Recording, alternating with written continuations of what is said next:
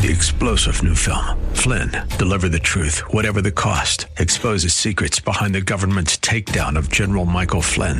Flynn knew what the intel world had been up to. He ordered the first audit of the use of contractors. This set off alarm bells. He told the truth. He was the most dangerous person for Donald Trump to hire. They had to get rid of Flynn. Flynn, deliver the truth, whatever the cost. Available now. Watch it today. Go to salemnow.com. Salemnow.com. Well, welcome back as we head into hour three. It's a delight to bring back to the show uh, my friend Josh Hammer. He is uh, one of the uh, great conservative intellectuals of our time. And uh, really, I, you know, I, if, if you'll take it the right way, a great intellectual pugilist uh, as well. He is the opinion editor at Newsweek. He is the host of his own podcast, The Josh Hammer Show, and a syndicated columnist. Josh, welcome back. Thanks for joining us. Seth, as usual, I never know if I will be able to live up to that incredibly. you always do. You live up much. to So, it. You always do, great. and you surpass it. I wanted. I invited you on to talk about an an interesting um, uh, essay and speech uh, you are responsible for. A speech you gave a couple ma- months back that was revived uh, in a debate about common good originalism. Uh, having to do with Supreme Court or, or, or you, you know legal jurisprudence, and I want to start with that, and then I want to get to a couple more contemporary uh, issues too that you have been writing about and speaking about, having to do with the Anti Defamation League, and I want to talk about this Twitter, these uh, revelations about Twitter shadow banning. But first, uh, you and I, Josh, uh, have uh, have been trained perhaps a little differently than others when it comes to understanding jurisprudence and originalism. You have uh, been responsible for a phrase "common good." Originalism. Uh, your speech and essay on it, Common Good Originalism After Dobbs, is available at The American Mind, a publication of the Claremont Institute. Tell us what we're talking about here with Common Good Originalism. Sure. So this whole debate was kind of given a boost with a long essay out this morning at Politico from a reporter named Ian Ward. I thought Ian did a good job with that essay. I would Mhm. actually, I, I think, I thought it was very fair. Actually, I would encourage the listeners of your program to, to go ahead and check it out. And I had spoken with Ian at length over the phone about this. Some of our mutual friends, Seth Hadley Arkes and Garrett Snedeker from the James Wilson Institute, they also spoke with Ian about this. And what Ian was trying to do in this essay was he was there in person for a conference at Harvard Law School that I participated in, in which Professor Adrian Vermeule of Harvard Law School participated in. It was a symposium on common good constitutionalism, which is actually is going to be a little confusing.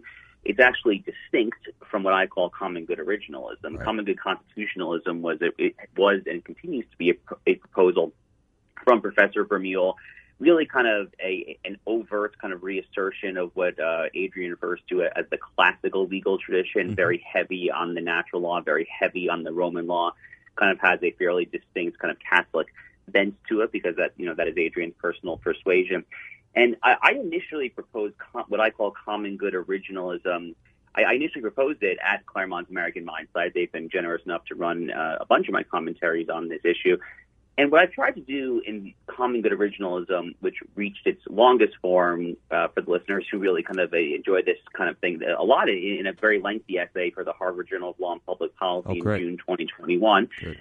And it's really my way of trying to split the baby, uh, of trying to kind of take a lot of this moralistic impulse, this, this understanding that, as Alexander Hamilton says in the first line of Federalist 31, that it is impossible to have legal reasoning uh, when that reasoning is absent anchoring truth, that Yeah. all sorts of, kind of subsequent disquisitions have to be kind of based in something, rooted in some sense of teleology of mankind. Some kind of first sense. principle, I think he says, yes? Exactly, Yeah. exactly. First principles, Hadley calls it anchoring truth. Right. And common good originalism is my way of trying to take a lot of this and trying to keep it within the pre-existing frameworks and paradigms that the originalist academy has been operating off of for the past 30, 40 years or so. And you know, I, I- guess I take a view of originalism where this kind of moralistic impulse, this sense of transcendent order and natural justice, I think it's compatible with originalism. I think there are some folks, uh, kind of in the more Antonin Scalia model, who would say perhaps not. Antonin Scalia famously sparred against the late Harry Jaffa of Claremont uh, about this issue time and time again. So I, I take a broader view of originalism, and that's how I allow it to be within the confines of originalism. And, you know, again, I thought Ian Ward of Politico did a really nice job mm-hmm. in this long essay out this morning, kind of summarizing Adrian's views, summarizing my views, mm-hmm. summarizing Hadley's views, and kind of just setting the scene for what has been and will hopefully continue to be a very interesting right of center jurisprudential debate. We were talking, uh, Josh, a little bit on the show earlier this week on the oral argument that took place. I believe it was Monday, the case, the 303 case out, out of Colorado uh, a First Amendment uh, case, whether you think about it as speech, whether you think about it as religious liberty. This is a woman who, because of her faith, did not want to do web designs uh, to promote uh, same sex marriages. Uh, she, of course, uh, would serve and do websites for anyone of any sexual orientation, but because of her her conscience, she could not she could not lend her art, shall we say, her her artwork to to creating um, same sex marriage uh, websites. Uh, how would something like common good originalism look at that kind of case?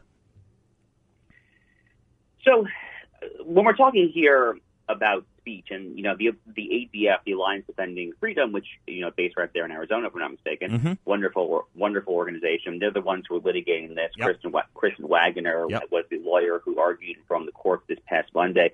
So they're arguing this actually as a straightforward free speech, compelled speech doctrine right. case. So doctrinally, they're actually not getting into not getting into RFRA or Employment Division versus Smith or any of that stuff, right. which is an interesting litigation decision. I, I, understand the reasons for doing so. I, I think I probably reluctantly agree. It probably is a slightly easier to argue case on on those grounds. Here. I'm with you. I, yeah, I had I had my own second thoughts about it too, but I I, I think for the win, you got to go where they went. I think. I think. Yeah. Yeah, this is this is, this is the funny thing. So I actually used to be of counsel at First Liberty Institute, which is a you know uh, I guess a rival would be the term to, to use. It was kind of a rival of ADF, kind of yeah. a pro pro religious liberty nonprofit based in Texas when I was living in Texas. And you know, I, I from my experience there, I know that your incentives when you're actually litigating different than if you're kind of observing it from the bleachers, right? So, yeah. I mean, from, from from a commentator and you know, dare I say, jurisprudential theorist perspective, I would love to see some new hard hitting doctrine cutting into employment division versus Smith and getting into all of that juicy stuff. But from a lawyerly perspective, they're probably doing the right thing. But anyway, I, I guess from a common good originalism perspective, when I'm looking at a case like this, first of all, I have to kind of start with the bare sense of understanding that there is no more kind of natural right, what kind of natural right out there to say what you want to say within the confines of pursuing truth. Uh, yeah. you know, I think that's, yeah. that's kind of the richer understanding of speech that you and I have. And it's a little bit different when it comes to the libertarians yep. and relativists and yep. so forth there.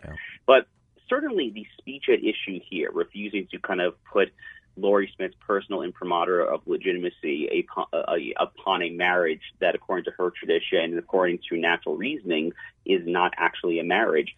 You know, I, I think any kind of common good, natural justice oriented or rooted sense of jurisprudence would certainly say that that has to be constitutionally protected speech. Full stop. Period. End yeah. of story. Yeah.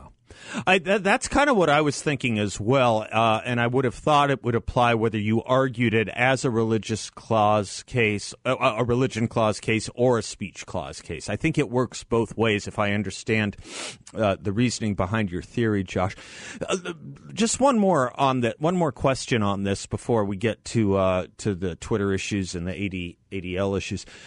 Is there a Supreme Court justice or set of justices uh, right now, currently, that you think would embrace much or all of what you're saying? I think I know the answer, but I'm not sure. Well, I think you know the answer because I think you and I agree on this, on, on, this question.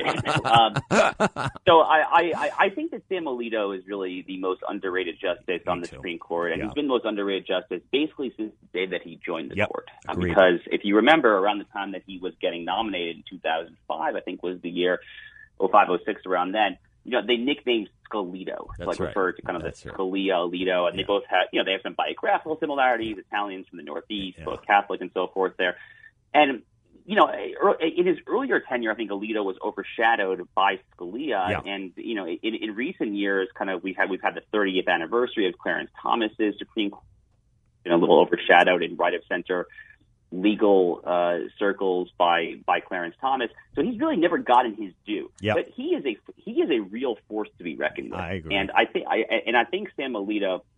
Um, there was a very interesting essay written in the old Weekly Standard. Like, I think you can actually still find it online via the Washington Examiner, since they kind of inherited the old Weekly Standard archive after the Standard went belly up in 2018. But there was this wonderful essay written in the year 2013 referring to Justice Alito as the quote Burkean justice. Yeah. And he, he, he in, in many ways, um, kind of going back to conservatism 101 and so forth there, I, I think Alito really is the most profoundly and distinctly conservative traditionalist justice on the court. I do too. Thomas, I, I um, think we should start a little club. It probably will be little, but we should start a Sam Alito fan club. You and I, we could have it by coastal. I, I, the music means I got to take a quick commercial break. Let me do that, and I'll come right back to you, Josh, with a little bit more. Our guest is Josh Hammer. He is the opinion editor at Newsweek. He is the host of the Josh Hammer Show and a syndicated columnist and a fellow at the Claremont Institute. He and I will be right back.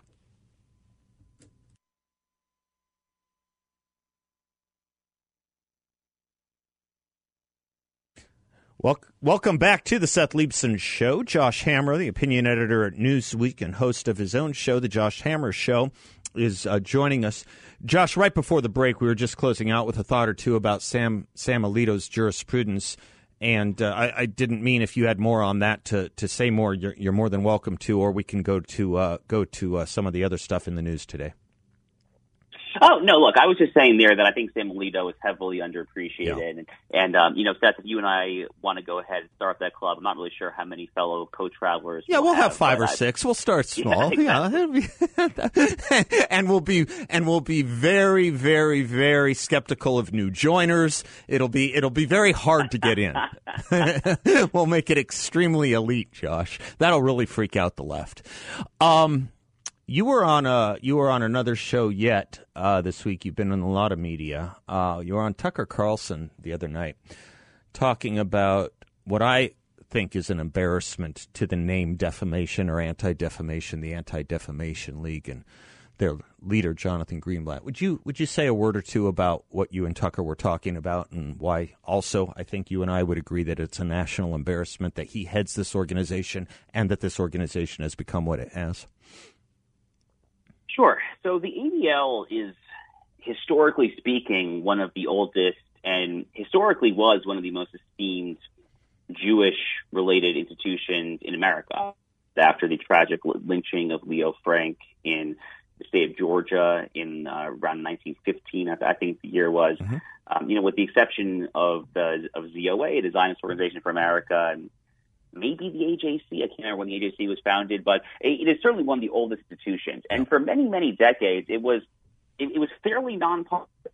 It, it, was liberal in kind of the old school liberal tradition. I mm-hmm. mean, it, it certainly stood for some things that I would not agree with when it comes to so-called separation of church and state, you know, so-called two-state solution between Israel and its Palestinian Arab enemies and so forth. But it was not progressive. Right. It, it was liberal, but it was not progressive. Right.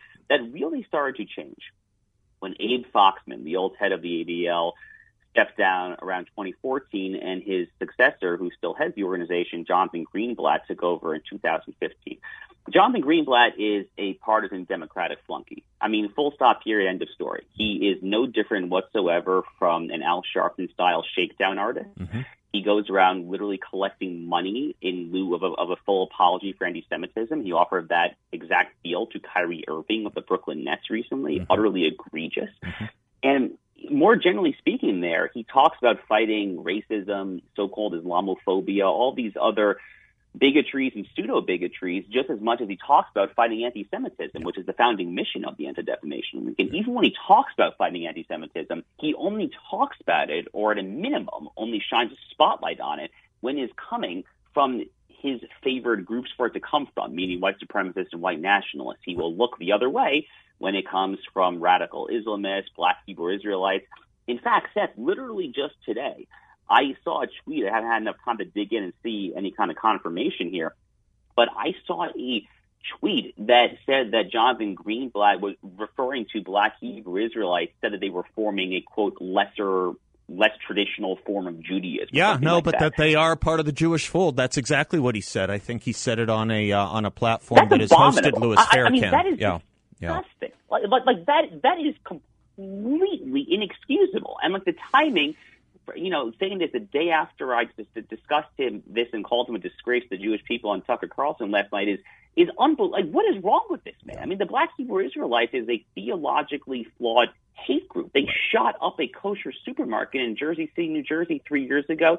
A freak from there took a machete to hack up a rabbi at a Hanukkah party in Monsey, New York. I mean, oh my God, uh, just just It's a violent stuff. Cult. it's It- sad. it's a violent cult, is what it is, and he's giving cover to it. And I, I've kind of come to think of the ADL as long as he's in charge, and it's st- and it hews to this kind of positioning. I kind of think it's like the Southern Poverty Law Center, quite frankly, an organization that may have Yeah. had its uses once, but has totally lost sight of its mission and is actually doing more harm than good. But serves as a good serves as a good whipping uh, whipping boy that the left can drum can beat the drums on, uh, to mix the metaphor. Right, pretty close. No, to- totally. I think the ADL and the SPLC is a very good analogy. The SPLC, funny enough, actually wrote a very long, like three to four thousand word hit piece against me just a few weeks ago. There you so, go. I, you know, I, Yeah. I, I'm, I'm well, I'm well aware of the there you go. ire. Yeah. And you know, frankly, the NAACP is not that far. I Not mean, far. the NAACP also was a venerable civil rights Yep. organization that has really lost its way. Yep. And I, I, I think when you look at a lot of these old school liberal organizations, the SPLC, the ADL, the NAACP, the New York Times, from a mainstream media perspective, institutions like that, they have been kind of leading indicators of the shift on the American left from liberalism to progressivism or leftism, whatever you want to call it. And that, there's a huge difference there. There's a huge difference. Dennis Prager, to his to his credit, you know, I feel like in every column Dennis writes, he kind of drives home this distinction between liberalism and leftism. Yeah. And the ADL, the SPLC, they have embraced an, a very distinctly illiberal form of leftism. And Jonathan Greenblatt has been an accelerator. And um, at this point, he is not only not ameliorating anti-Semitism at a time when it is harrowingly uh, increasing across the country, he's actually probably contributing to it. Yeah, And I think so. really Especially with the latest of comments, I have no no no doubt about that uh, uh, about the BHI uh, organization, and and I think you're right. I, I think if I'm hearing you right in a sense too, Jonathan, um, Josh, that this country's kind of in need of a civil rights organization that you know still would. Uh, adhere to the original civil rights missions of something like the ADL or the NAACP once upon a time, and and that's unfortunate because you look around and and it's hard to find them. Uh, yeah, okay, you'll find them with uh, uh, on certain issues having to do with religious liberty if it's the ADF or the organization you used to work with and work for.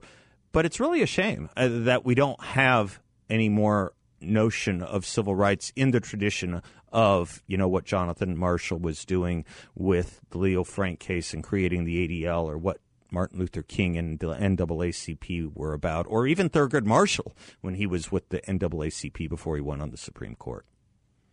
Definitely. I mean, it's gone to the point where, you know, when I and I think many other people on the right hear the the term civil rights or the phraseology of civil rights, I, I kind of get ready to, Yep. to brace myself. Yep. Yep. And it shouldn't be that Nope. way. I, I mean, we, we should all agree on civil rights. There's actually kind of an interesting be drawn here. I, I, had, I was in a conversation the other day with a friend. I can't quite remember who. We were talking about the concept of so-called social justice, Uh-huh. which in recent years has become the playing field of the left, and not just the you know the the mealy mouthed left, become the AOC squad, the far left. They talk about social justice all the time, but there's nothing distinct about the concept of social justice that should be left. The right should have its own view of social justice. We would consider it kind of biblically based, you know, rooted in transcendental order and so forth. There, you know, the social justice of the American founding and all of that. But what what the left has very slyly done is they have taken these terms, civil rights, social justice, and they have co-opted them for their own idiosyncratic ends and kind of monopolized the playing field. And, and I think in many ways, we on the right have been caught kind of flat-footed and you, you know all the problems of, of, of, of the past 20 years talking about just procedure efficiency. It's not going to cut it. We need our own vision of justice, our own. We have to get back to bare bones basics. Uh, Josh, what's your schedule like? Do you got to run, or do you have five more minutes for me and one more segment? Either way is fine. I want to be respectful of your calendar. Uh, five more minutes is fine. All right. I am Seth Leibsohn. He is Josh Hammer. He is a syndicated columnist, a fellow at the Claremont Institute, and the opinions editor at Newsweek. He and I will be right back.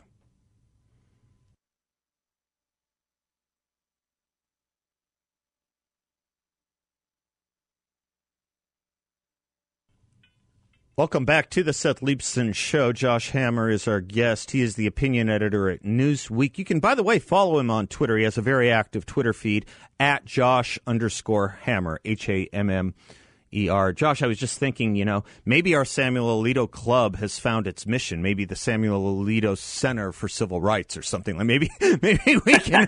of course, we'd have. He'd probably have to recuse himself if we ever brought something that got up to uh, the Supreme Court. But at least we're getting the form and function of of, of the concept of our Alito Club that we want to start.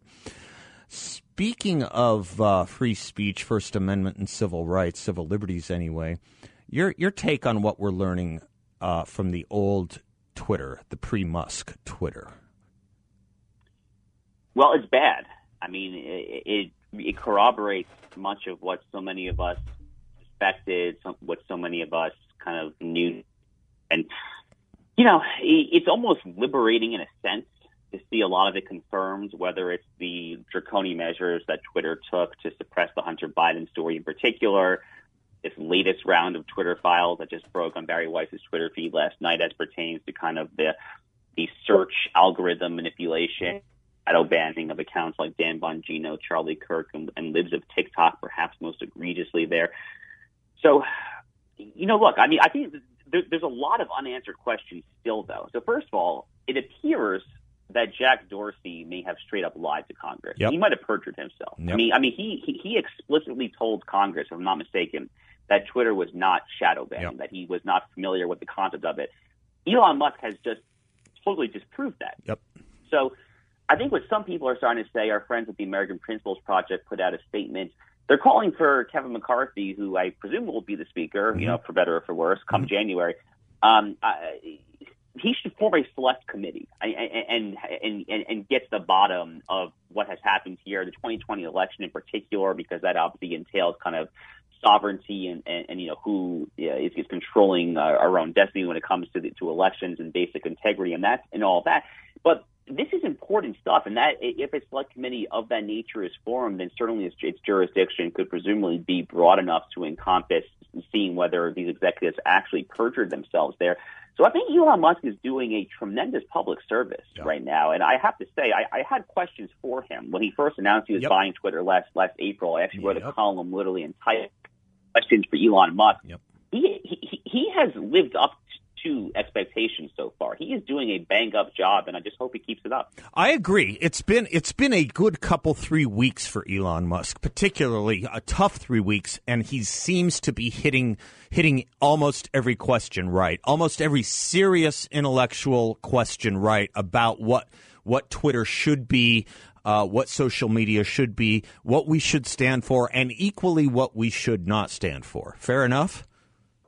I think it's very fair. And Seth, you had a very inspired monologue that you and I privately messaged about last Friday, where you were defending Elon Musk's decision to uh, uh, ban Kanye West Yeah. after his Yeah.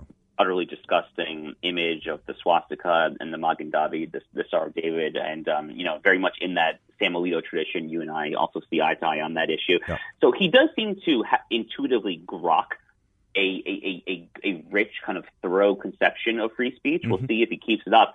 But right now, kind of holding the speech issue aside, just, just the currency right now. I mean, I think I, I feel like with the public service that Elon Musk is doing. I mean, last weekend he did like a two two and a half hour Twitter Spaces dialogue. Yeah. he was just talking with a lot of users. Yeah. I mean, he this is the richest guy in the world Yeah. who has who, who bought Twitter basically as kind of a of a plaything almost for a cool forty four billion dollars and so forth. Yeah. And you know, he, he he really does seem to now be motivated to try to take what has become the 21st century public square and actually put it to use. So I really do give him credit. And I do too. Transparency is just so, so needed right now because in the aftermath, of course, of the 2020 presidential election, just to contextualize for the listeners why the Hunter Biden laptop story matters so much, the I saw from some organizations, such as the Media Research Center, were that as many as potentially one in six Biden voters actually told pollsters. Oh yeah, that, they, told McLaughlin. That's right. That's right. Keep going. Right. This is so important. Say, make that point. Yeah, no, I, I, as many as one in six Biden voters told pollsters, reputable pollsters, McLaughlin, as you just said, that if they had known about the extent of Joe Biden's corruption with Hunter Biden in places like Ukraine and China they would have switched their vote That's to right. Donald Trump. And in battleground yeah. states like Arizona, what states that mattered, where where that that where where twenty percent would really matter, eighteen percent would really matter. It would have changed the election, no question. Yeah, I, I, and publicly for the past two years, because of that reason, I have publicly said that big tech gave the election to Joe Biden, mm-hmm. and I stand by. And now I feel even more emboldened to say that, of course. Uh, because the margin was 43,000 votes across right. three to four states, yep. and like the math just adds up. It makes sense. That that's right. Yeah, no, whether whether it's 15, 16, any of it would have been a win.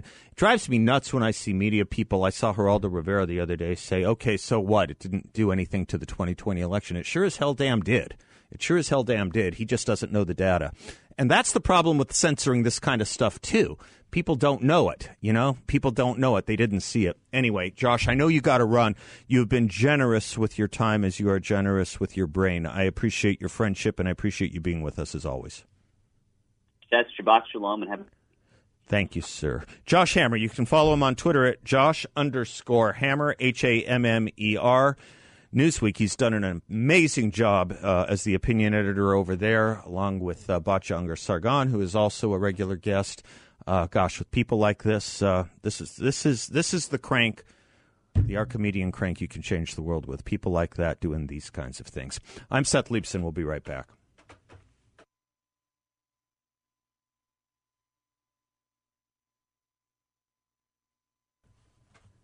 If you are concerned with stock market volatility, our friends at YRefy have an investment opportunity for you. It's in a portfolio with a high fixed rate of return that's not correlated to the stock market. It's a portfolio where you'll know what each monthly statement will look like with no surprises. You can turn the income, your monthly income on or off. You can compound it, whatever you choose. No loss of principal if you need your money back at any time.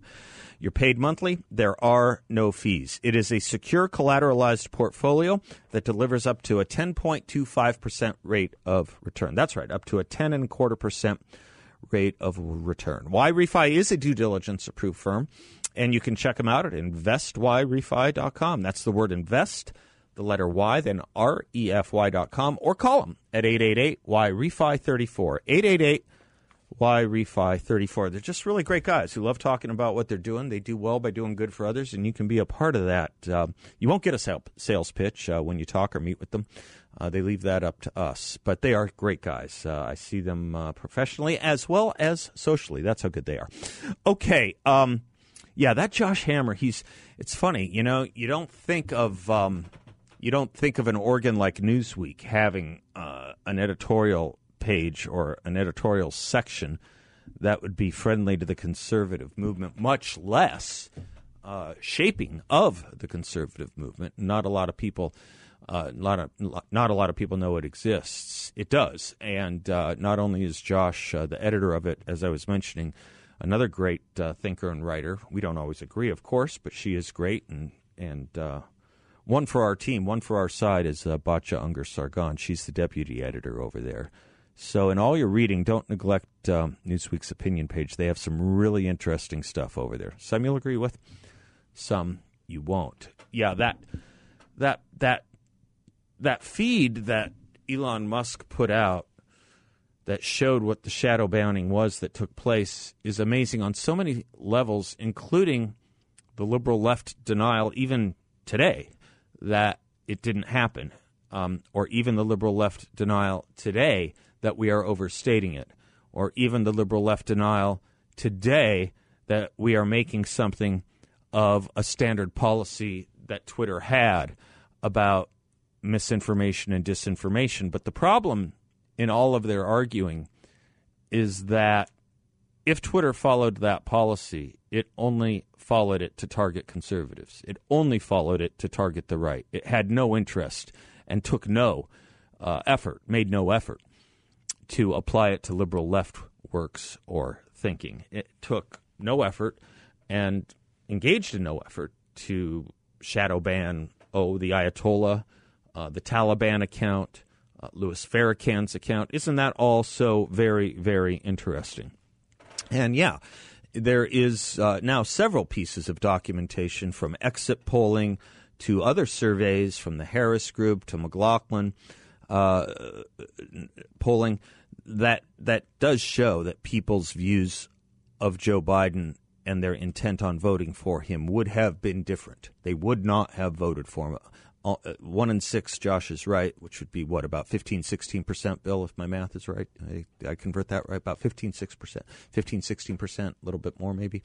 Um, would have been easily enough, especially in the battleground states where they did their exit polling, to have changed the election.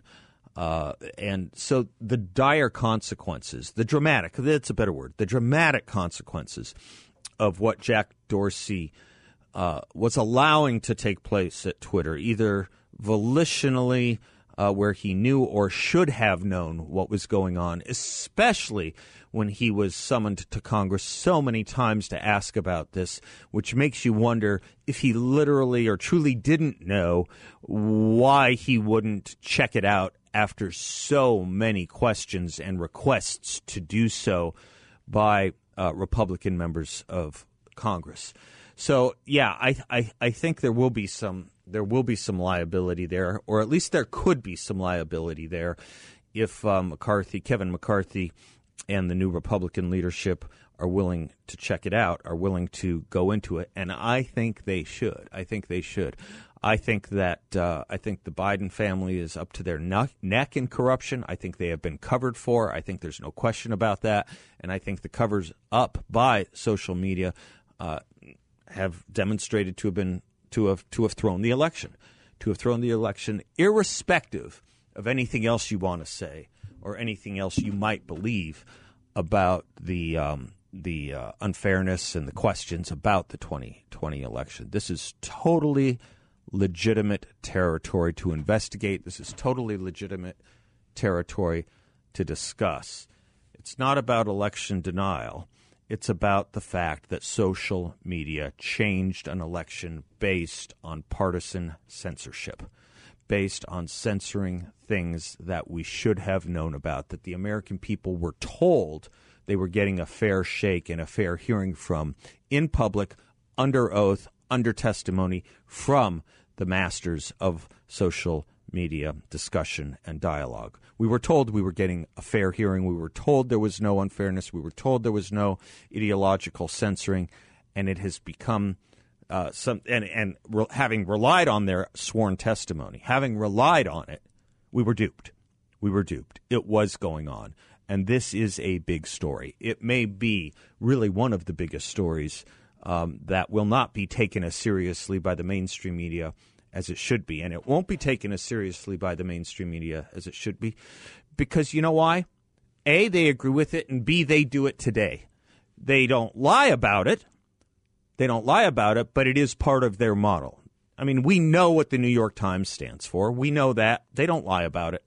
We just were duped by media organizations, social media organizations that did lie about it and did change politics in America. And for that, we have every reason to hold them accountable. Every reason. I'm Seth Leibsohn. We'll be right back.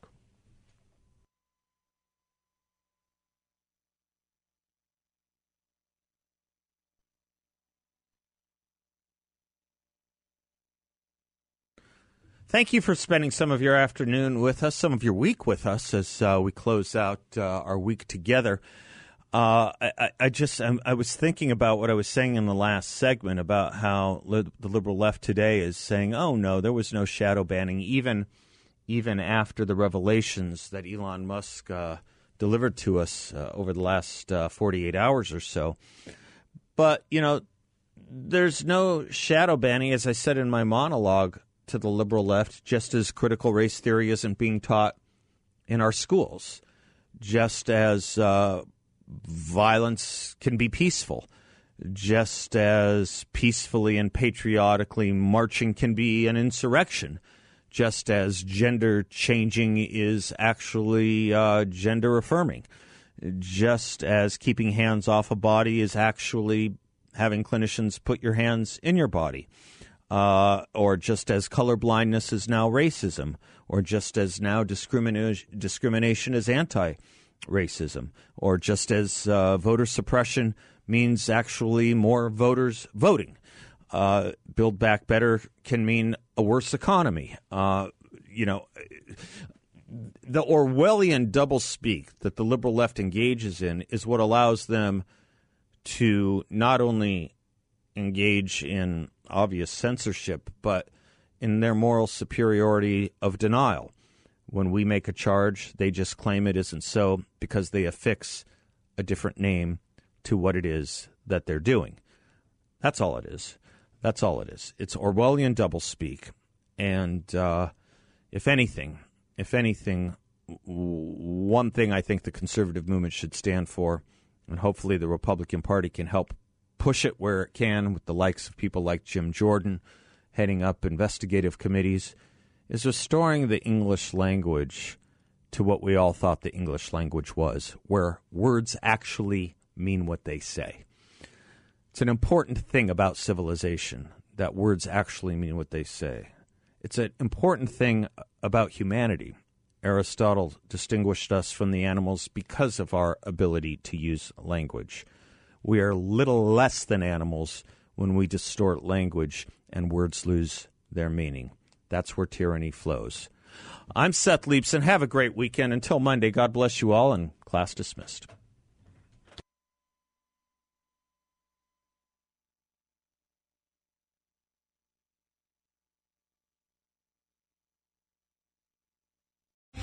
Three star general Michael J. Flynn, head of the Pentagon Intelligence Agency, knew all the government's dirty secrets. He was one of the most respected generals in the military. Flynn knew what the intel world had been up to, he understood its funding. He ordered the first audit of the use of contractors. This set off alarm bells.